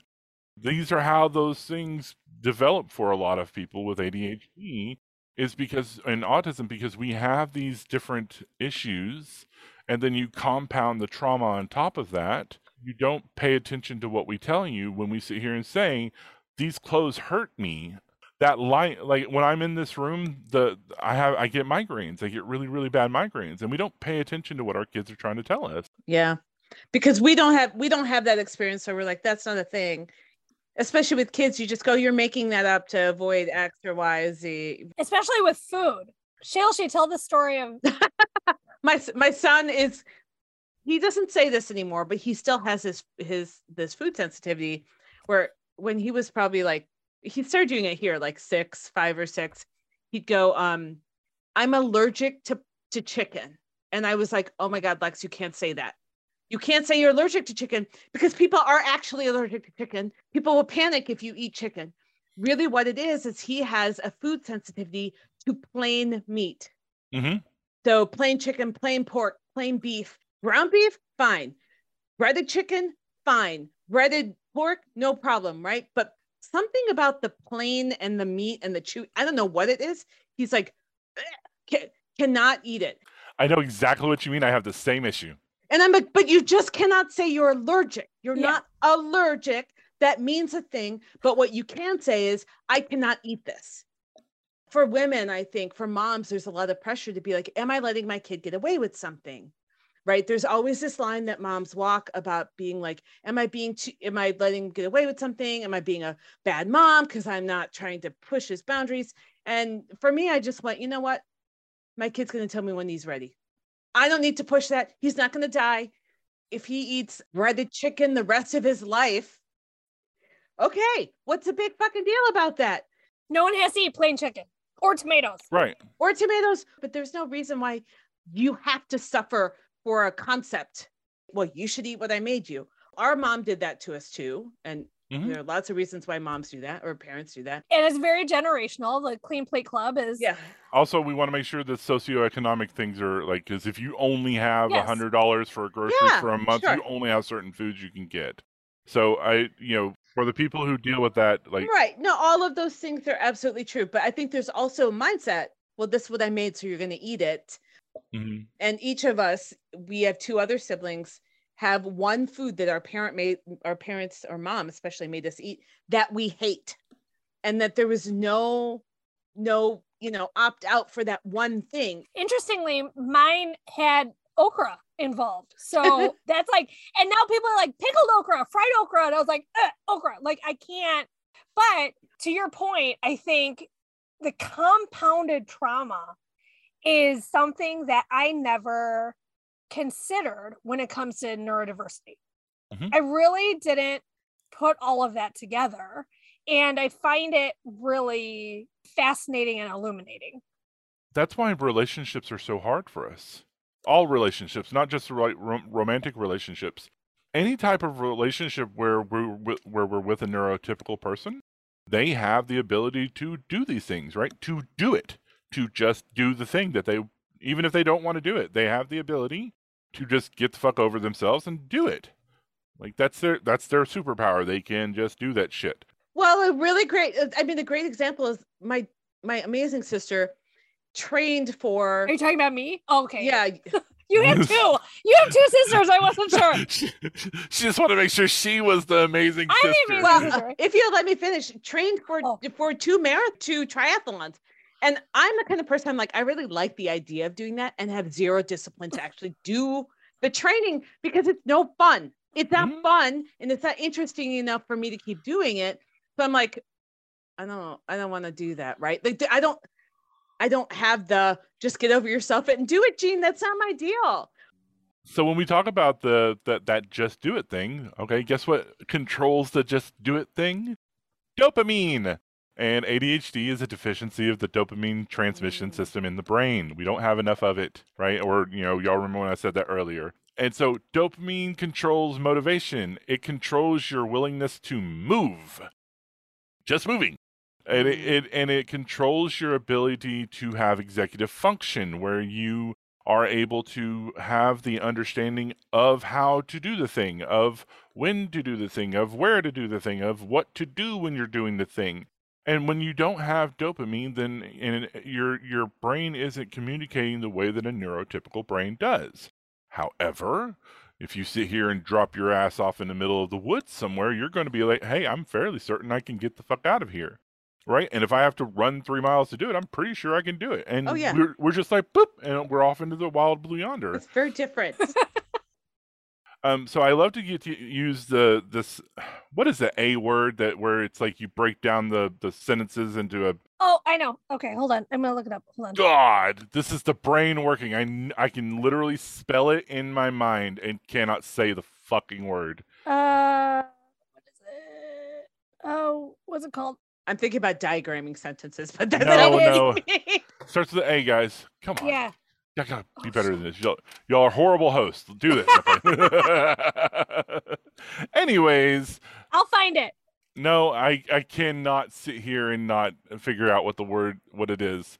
It's when you take it's when you take like multiple words and then you take the first letter of each one of them to make oh, another. Oh, uh, uh, uh, uh, a caustic. No. No. An an uh, an, it's not anagram. No. Is something along those lines. We're going to we're all going to sit here and see this and go, oh fuck. Acrostic. An acrostic poem No. where No. Damn it. Uh it it's the first letter of each line spells out a word. No, but it's not. But it's not the the first uh, letter of each uh, line. It's the first letter of each word. Spells out what? So it's it's when you're like the TARP, but T stands for something and the A Oh, an stands for acronym. Thank you. Okay, so all right, from the top. So there's this acronym that I love to use. We're leaving all of that in, by the way. God damn it. Anyways, so now that y'all get some entertainment out of ourselves, thank you very much. Um, so there's an acronym out there that I love to use, and I don't know if anybody else uses it, but it's called NICE New, Interesting, Challenging Emergency. Right? When you get a person with ADHD, all those things, they're happy, right? New, interesting, challenging, emergency. If you get them three out of four, they're still pretty happy. Two out of four, eh, you know, one, eh, maybe. You know, it depends on how long we have that. Like, if it's a new, well, how long does it take it not to be new? If it's interesting, how long till we get bored with it? If it's not really a challenge, if it's challenging us, but then we get used to being able to do it. But when you have all of them in the same place, we're good. We're great. So when you put us into a job where we have to do things consistently that are new for us, that are interesting and that are a challenge, and then we have due dates that we have to turn things in, we do really good. Yeah. Like, so if you sit here and took us and dropped us in the middle of the woods, well, now we are in a new situation. It's very interesting. We're really goddamn challenged, and then we have an emergency. We need to get the fuck up out of here. Right. We right. are going to be pretty good, right? We're going to get uh, get to where we need to go eventually, or die. You know, whatever. That's the end of that problem. And that'll Right, stop being it. challenging. Right now, now the challenge is over. We we fell down the culvert and like, you failed the challenge, but that's besides the point. but like that's that's how the brain that's how our brain functions. So my job as a consultant is I'm an interim executive director for nonprofits that are Oh under God. transition. So it's always new. It's always interesting. I love these management challenges. It's challenging because there's always something going on and there's always an emergency. There's always something under the surface where you're like, oh my God, oh my God, you need to deal with this right now. And you're an interim, so it's always going to be this short-lived. one year is the max, right? I'm like nine months to a year, in, out, done. And then I need a I need a little time off. Within two months, I'm like, okay, it's time to do something. It's time to like you're blowing my mind because I never I just figured I was restless. I'm a restless person. Well, I'm about to blow your mind even more because now I'm going to talk my, about my coaching business. yes, bring it on. Do you need an interim executive director, by the way? No, Okay. because for years I was like always super frustrated because everybody that I know always sit here and got to their job and they worked for whatever 25 years and died. That's what everybody tells you you're supposed to do back in the 80s and 90s. However, that didn't work for me because I would get into a job and I would work the job and I would be really great at the job and then I would get bored with the job and then I would sit here and just like, what the fuck ever? What am I supposed to do? Or somebody would be a triggering person, abusive or smelled like natty light uh, beer or smoked or something like that and that's really annoying for me and those are triggers for me and i just i would i would self-sabotage. And then i started figuring out i'm really good at taking this chaotic environment and creating order from it. That was like my superpower i would walk into a place and i would sit here and see all these things that needed to get fixed and i would sit here and just start fixing everything and I said, Well, what does this mean? And then I got into this job where I was able to get into project management. I fell in love with this. There was this structure and this order, and there was this process, and there was these different routines. And I was just like, I have found my happy place. You know, I got to a certain point where I, I'd gotten out of the, my um, the divorce with my ex-wife, and I was like, I don't know what I'm going to do with my life but I'm I have this project management skill set. I have this like servant based leadership skill set. And I said, well, how do I lean into that? And so then I found out about contracting and freelancing project management. I got into where I would go three to six to nine months uh, jobs since I was so fast at recognizing everything about the business. I could go into a job, see everything that I needed to see within a week or two, see all the different inconsistency and chaotic issues they were having, and then start to develop a process for each person who was involved, or say, hey, you need this kind of person involved with this system so that it can be moved and made better. And all right, you need these this amount of money. Here's the data that proves I'm right about this shit, and and take all of this different chaotic shit and make order from it and then I, you know, and then like I tell the the contractor or the freelance person that I'm working with that, hey, I need something in one month. I, I'm going to take a month off. And so there's always this new stuff for myself to to deal with, and there's always interesting things for me to look at. Then I got super sick, and I had a mental breakdown in 2016, and I ignored it. And in 2018, my body said, "Fuck you, you're done." I I lost it all. And then at the end of 2018, my wife says, Hey, I'm pregnant. And I'm like, Oh, oh shit. And she goes, It's okay. You get to be a stay at home dad. This is something you're going to be great at. You're going to be an amazing father. My wife's always been super supportive. But I have all this knowledge and I have all these skills and all this stuff. What am I going to do? And so then I started talking to a friend of mine who's a life coach. And she was like, Why don't you become a life coach? And that's where my business, Creating Order from Chaos, came from because that's what I've always done, right? I found my niche. I take this chaotic nature of people's lives with ADHD and I help them develop their tools that they need to be able to function, right? And and help them with like accountability and different um, ways that they can do things and how they can make sure that they're measuring time in a way where they're able to you know function within our society that the way they, they can right? Everybody has these different tweaks that they need in their life to allow them to be able to function but they don't know what it is and i help them find those things out about themselves. That's amazing. Like you help them find the nice. And then i teach them how to do it on their own right? I give them the practical lessons to understand how how important it is to take small steps again with ADHD, we want immediate immediate gratification for whatever the fuck we were trying to do. I teach them, hey, look, look at the little part that you can start, and then uh, the next day or the next week, look at the next little part that you can start, and then when you get finished with it, you'll have the things that you need in place. And then, hey, you're not going to be perfect at everything. If that's not your strength, shove it away. You don't need it. You don't need to do it. You need to focus on your strengths, right? And if you come to a place where you need that thing that you're very weak at? Is there a way you can delegate it to somebody? Is there a way that you can hire somebody to do it for you? Is there a way to talk to your company about them doing it? Can you ask your wife or your husband to do that thing? Perfect example I will wash a hundred thousand loads of laundry. I will sort a hundred thousand loads of laundry. I absolutely refuse to fold it and put it up. Right. Kosher. I hate. Well, I hate putting up laundry. Yes, I hear you. And so that's my wife and I's deal. That's saying that's how we have to live our lives. That is uh, actually one of the best parts of having a mutually supportive partnership, which is everyone has something that they aren't good at or they hate. I mean, I hate vacuuming. I don't know why I hate vacuuming, but I hate it so much. But but I like meal planning and I like shopping. I like cooking my husband's like, oh my God, please don't ever make me think about those things. One of the frustrating things about my job, it's it's frustrating, but at the same time, it's necessary. I also teach people to recognize when they're in abusive situations, whether it's mm. their spouse, their mother and father, their job. Yeah, their friends. We don't recognize those things, and we can't live in an environment. And this is the biggest thing I teach people about uh, ADHD we can't live in an environment where we've got a lot of stress coming at us and a lot of people who are constantly being negative towards us and things of that nature. You know, you have to learn how to communicate about your ADHD, and that's what I help people do.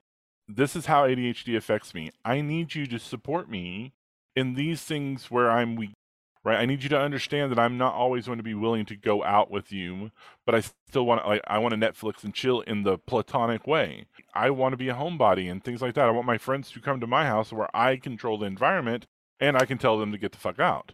You have to recognize the ways that ADHD affects you and then how you can control it and then communicate that to the people around you if your boss and your job will not give you the the accommodations that you need for your ADHD that are reasonable, ADHD is a protected disability underneath the American Disabilities Act. It's also the protected disability underneath the Canadian Civil Rights Act and the uh, UK Civil Rights Acts. I didn't know that. People need to understand that when you have a uh, when you have ADHD, you are allowed to go to your HR at any time to sit here and say, "Here's my diagnosis. Here's my um, reasonable accommodations. This is how I can thrive. These are the things I struggle with." And work out how that works in your thing and you they take it to the boss and they say okay these are the accommodations that we're you know, using to meet them and if your boss refuses to to work with you on that, you need to recognize that that's an abusive situation. So I help people understand that. Sometimes those com- conversations with your spouse, where your spouse is completely dismissive of ADHD and doesn't believe it's a real thing, or you know believes that you're doing this intentionally to be abusive and things of that nature for things that are outside of your control, you need to have those conversations, and those conversations may lead to relationship therapy, relationship coaching, or divorce. Those are real things that you have to look at. You also have to understand that you are still responsible for your actions. Even if you have an RSD episode where you lash out, even if you have a, a situation where you, you completely frazz the fuck out and do something extreme, you're still responsible for the way that you did those things. You have to learn from them and then move forward and try to be a better person. If you are an abusive spouse, because you you dealt with emotional dysregulation and and imposter syndrome and the control factor you need to admit and understand who you were abusive and then how can i be a better person that's a big part of what i do is i help you understand who you are i give you the tools that you need to do the things that you want to do and how you need to do them and i teach you how to figure these things out for yourself. And that's the biggest part is moving forward is I, you have to learn how to practically apply the things that i'm giving you to your life and to your kids life if you have kids who have adhd because there's a genetic component to it just like there is for autism. And once you understand that you can start putting things in place like positive parenting techniques and positive parenting techniques works whether your child is neurodivergent or not and they work for yourself the same patience as you're trying to show your child, you have to show for yourself. The same listening and communication styles that you're trying to teach your child, you have to use for yourself. And that's why I'm such a big proponent of positive parenting as well. That's what I do. Well, that is that's so awesome. That's amazing. I love how you sort of wound us through your story and also understand it takes a lot of discipline to do something like this successfully given my experience, like given what a light bulb has come on over my head, I was like, the boring discipline, the stuff that's boring that requires discipline is the stuff that's the hardest to do. For me, it's like billing. I don't want to manage my time and bill. Just pay me. Um, because that's the least fun part about it. I'm the same way. I have inattentive ADHD, and there's a lot of things that you've that you've said, and I'm sitting there going, "Yep, I do. I definitely understand what you mean." I, as I'm listening to you, I'm like, I probably have in inattentive ADHD, but it was either so it was sub quote unquote subclinical that it didn't get diagnosed, or maybe because I was a girl, it was a combination of being a girl. Or you're masking, right? Like you learned how to mask really early. I, I will say, I don't know how your parents raised you, but culturally speaking, a lot of people who are from the Middle East or Africa or those kind of cultures, Hispanics, um, that it a woman is not supposed to be a certain way. It's not allowed. Shayla she has been told that she's too much her whole life. I'm too much. I'm too loud. I'm too pushy. I'm too impatient. Like all of this stuff you're talking about, I'm like, oh my god, that's so me. I mean, I I'm literally like explosions are going off over my head because you're ta- you are describing me almost to a T, almost to a T. So this has been a free ADHD coaching session for seriously? you. so I will tell you no. Um, but I will give you some free advice if you're okay for it. No, and actually, that's a perfect segue because our our second to last question is always, what advice would you offer somebody, either someone like me who's like, oh, I think I might be i might have adhd or you know have some aspects of adhd or someone who's like oh no i i have this and now i need to know how to move forward. And so it's the same thing i'm going to tell everybody that i coach. You need to talk to a psychiatrist who un- understands adult ADHD right? You can't go to a general practitioner. I mean, you can if that's the only thing that you have, but general practitioners in our culture or in our healthcare system do not have the experience with adult ADHD unless they are um, psychiatrists, psychologists, um, uh, pediatrics or neurobiology or something along those lines. So the first thing that you want to do is you want to find a psychiatrist in your area or online who you can talk to and say, I think that I have ADHD, and these are all the different things about ADHD that apply to my life. Don't go in there and say, I'm, I'm sad all the time, I lay in bed all the time, I don't have any motivation, because they're going to diagnose you based on what you tell them. Sure. So if you give them a whole bunch of depression symptoms, they're going to go, okay, obviously you have depression that walks like a duck and quacks like a duck. Right? Yeah, right. Yeah, and so so you need to go in and say, I need to get tested for adult ADHD. Here's all the symptoms of adult ADHD that I, I that I I feel like I present with. They have tests that you can take that are very similar to the tests that are given out by psychiatrists, and you can take that and you can print out the results, and then you can take that with you and see this is what I'm talking about. You have to advocate uh, to the doctor about yourself because they don't a lot of times they don't get adult ADHD. A lot of doctors think you grow out of it. A lot of doctors think that if you're not a white dude, you don't have it. Right? That's what the statistics tell them, and the statistics are wrong. And then from there, it is a matter of you have to test out medications. And that's going to have to adjust all throughout your life. The same way you have to get your glasses, your your lenses changed every now and then because you know, your eyesight changes. The same thing happens with medication. Every now and then it has to get tweaked. The next step is finding a therapist who understands ADHD and whether or not it's CBT, cognitive behavioral therapist, or the other one is called ACT, and I can't remember what the acronym stands for, but it's ACT therapy. But you do know it's. I do know it's an acronym. Thank you. Yeah. Because we did cover right, that. we did cover that. so. Acceptance and commitment therapy you need that kind of therapy because we deal with a lot of comorbidities such as depression, such as autism, such as uh, PTSD and anxieties and things of that nature. You know, as you understand with autism, that's not really something that you can treat with medication eh, outside of like emotional uh, dysregulation side of things. Be dealing with a therapist because you need to process and learn how to process your emotions, identify the emotions that you deal with. You also have to find that creativity spark that you have in you there's almost always some presentation of some sort of creativity, whether it's writing, um, art, singing, anything along those lines. Maybe it is the work that you do. Mine is project management. And then you have to kind of really restructure your life. A lot of us actually do a lot of the things, especially as adults, that we've learned over time worked. You have to put in place the importance for organization. Everything needs to be in a certain place so that your memory, you don't have to rely on it so much you know that you got home, you put your keys in a certain spot. Right. You're making me laugh because I'm really bad at remembering where I put my keys. Have you ever put something? Have you ever put your keys in a place where you're like, this is such a good place. I'll totally remember it. yeah. And then you do not remember it. I put my keys on top of my lunch in the fridge. Oh, no, I forgot I put them in there and couldn't find my lunchbox my keys just end up in like they were in my pocket or they ended up like I put them over here and then didn't move them. I think it's also Kosha does know I uh oh my god it's raining like heck outside. Squirrels. Uh couldn't right? Whoa, squirrel. Um I couldn't find my keys for like a whole day. And I literally looked in the freezer, I looked in the fridge, I looked in the cat food bowl, I looked in the dryer. I, I looked everywhere because I'm like, I don't know where these are. And so, like, and that's what I mean, though. You have to figure out those tips and tricks that you need in your life to organize things. You also have to remove stress.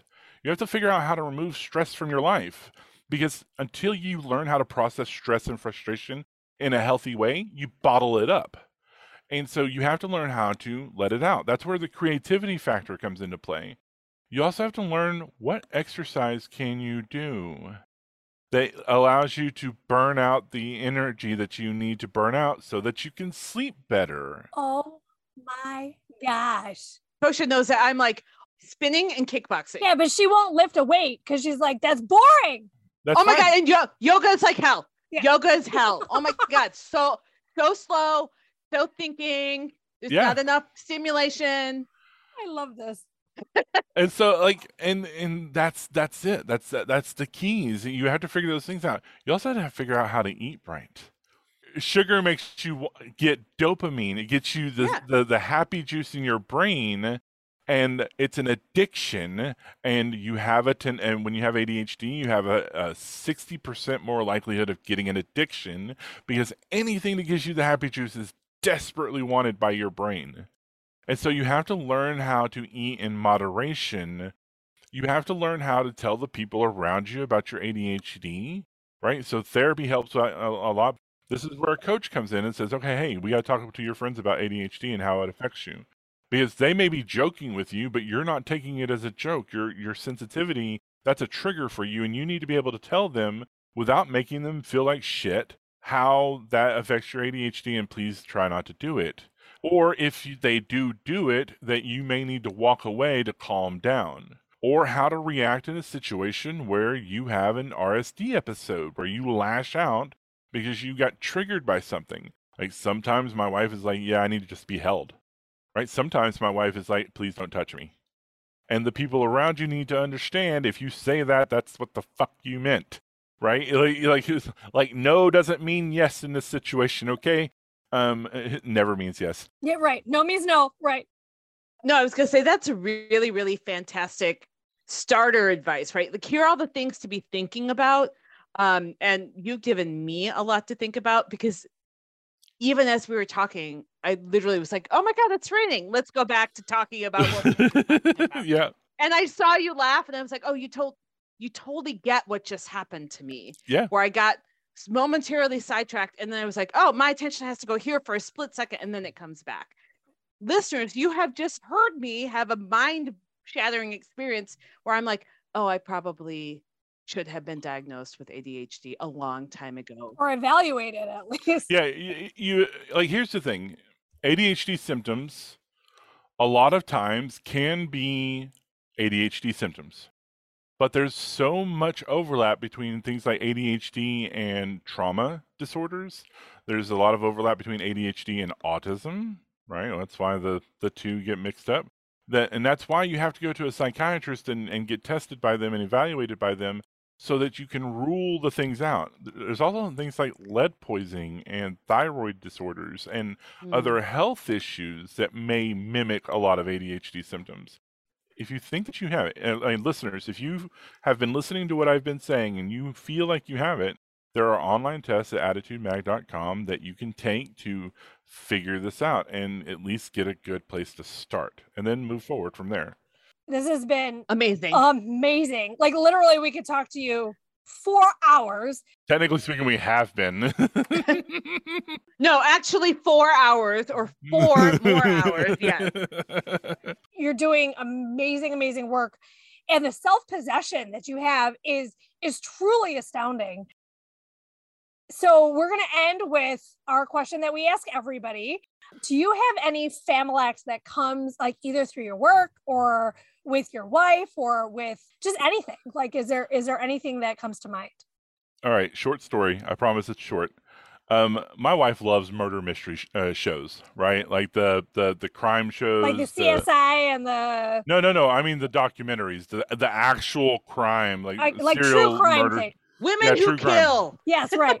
Like right. all of Snapped. those things. My wife and i have a very weird love language and the love language is, she likes to express sometimes that I can disappear. And since I'm an introvert and you may not exist and nobody will know. And so one day I'm sitting there and, and she's like, "Oh, honey, you know, I'm I'm I'm cleaning the kitchen," and you know, she's, "Oh, the the kitchen looks so good." I'm glad I haven't had to kill you or anything.